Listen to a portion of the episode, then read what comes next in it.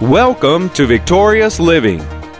If we want to be victorious, that God, like God wants us to be, like Jesus died in order that we could be, the Christian has no choice but to engage in a spiritual warfare against their own fleshly tendencies that are influenced by these spirits influencing them to disobey God. Welcome to Victorious Living with Pastor Charles Cowan. Today, Pastor Cowan shares with us part two in his series, The Reward of Obedience. We invite you to stay tuned to today's program. If you can't, we invite you to visit our website at victoriousliving.org. There you'll find other audio and video resources to help you in your Christian walk. And now, here's Pastor Cowan as he shares the reward of obedience. And so, now let's look at it. These spirits are called Antichrist. But I would never say that I'm Antichrist. I believe in Christ or whatever, but I, I can get my thinking mixed up, messed up, where I become anti, agonistic against. But yet at the same time, never realize we, we could be Antichrist by how we act, how we talk, how we respond, on and on and on.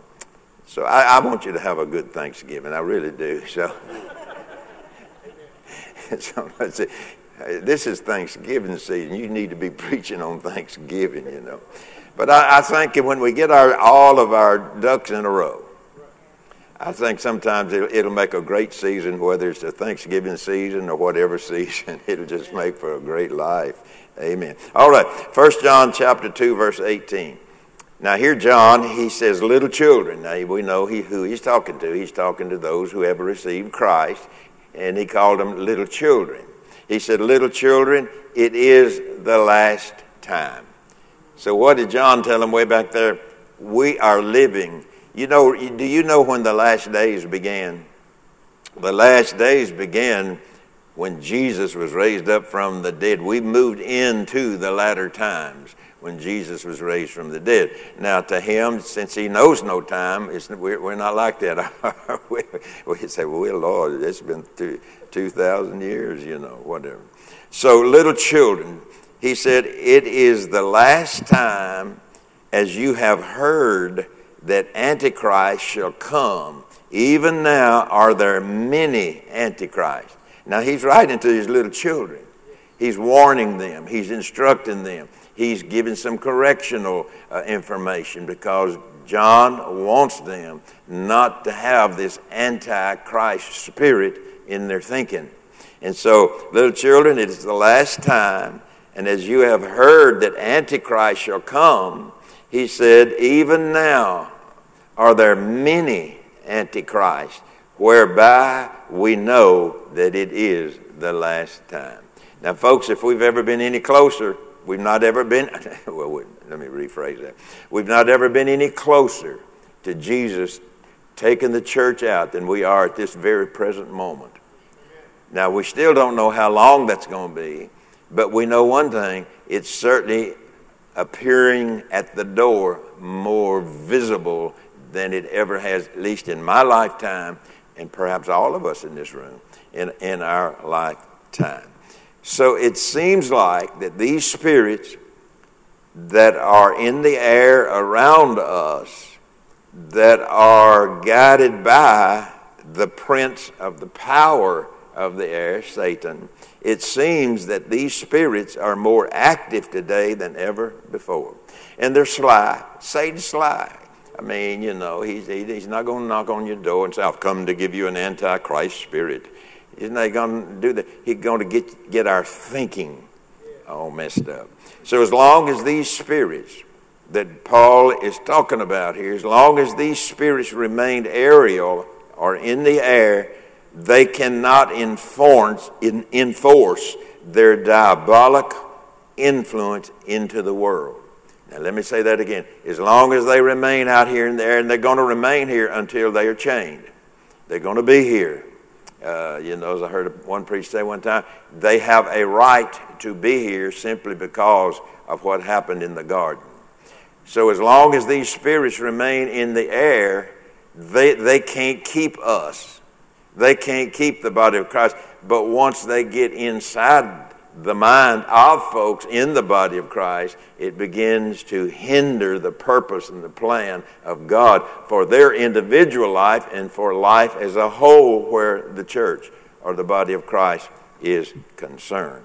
So, as long as these spirits remain aerial, they cannot enforce their diabolic influence into the world. Got to have people to get this spirit moving in the in the in the world, in the earth, wherever. You got to have these spirits have got to gain control of people's thinking.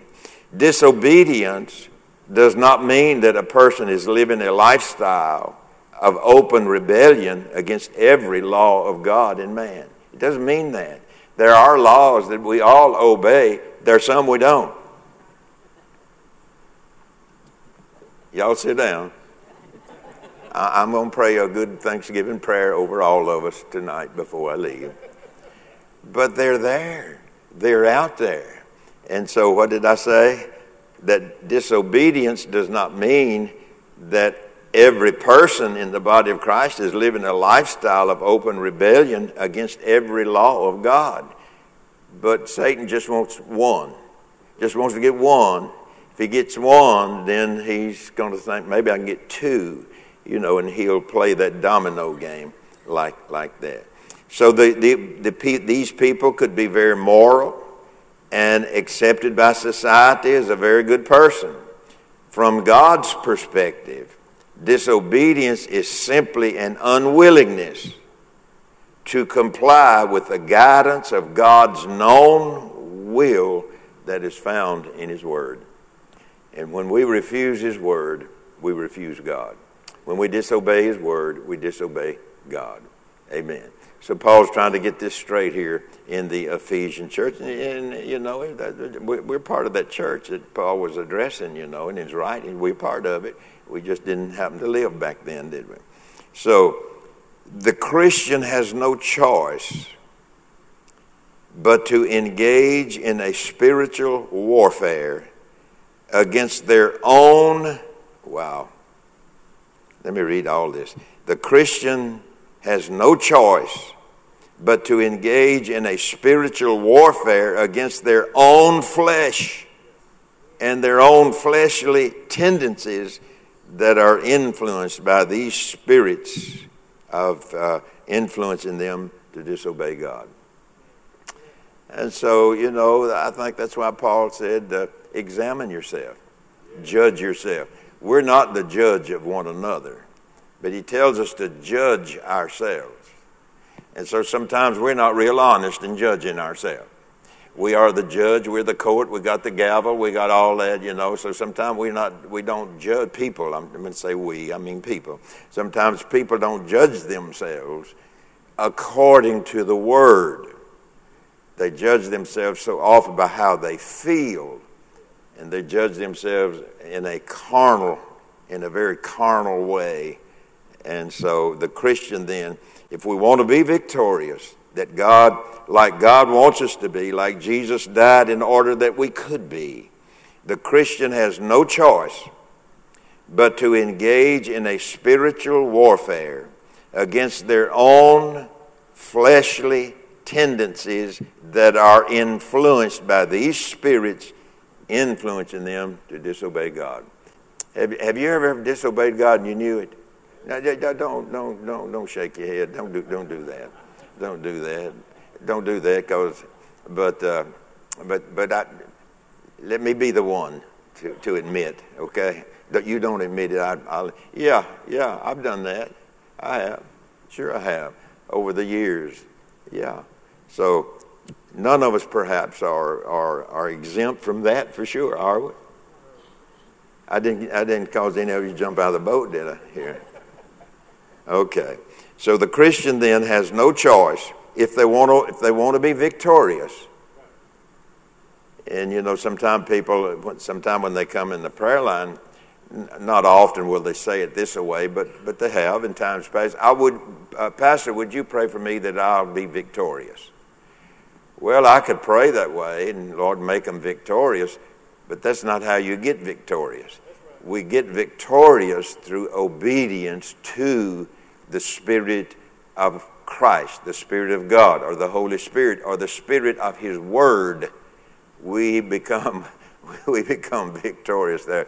So, you know, I, I don't, you know, you, you try to be nice, you know, you want to be nice, and sometimes you are, and sometimes you ain't. But uh, Uh, when people ask me to pray that they'll be victorious, my next question is, well, what are you doing? What are you doing? What are you doing to help yourself be victorious? How, how are you conducting your life? I mean, all those questions need to be asked and need to be answered.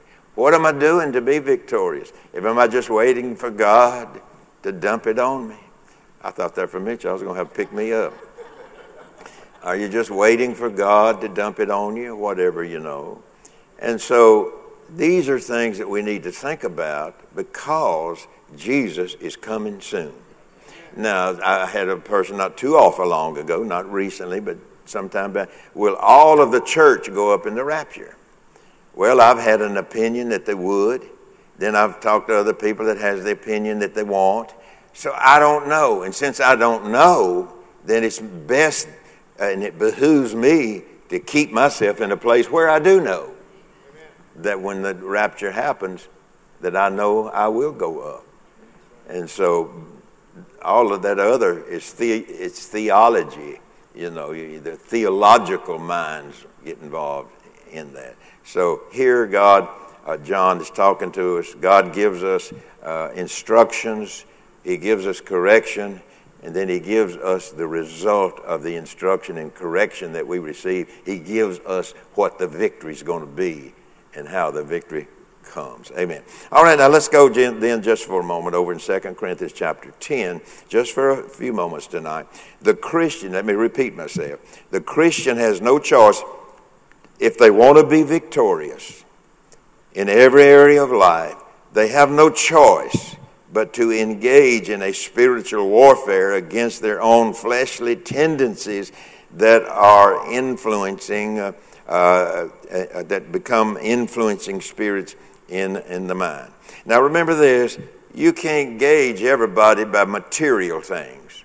You can't gauge, you cannot gauge people by spiritual, I mean, by carnal means whether they're spiritual or not. They may have a lot of money, they may have this, they may have that, they may have the other, but you can't judge them uh, because of those things they have. You judge them by the nature of the Christ life that is on the inside of them.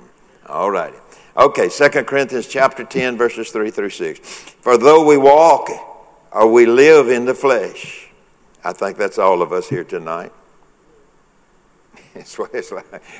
somebody, somebody said one time, said, well, uh, I, I, think I heard, uh, I, I, don't forget who I heard say, said, well, now I wasn't with you at church tonight, but I was there in spirit. And so he, the preacher said to him, said, well, why don't you bring your body along sometime?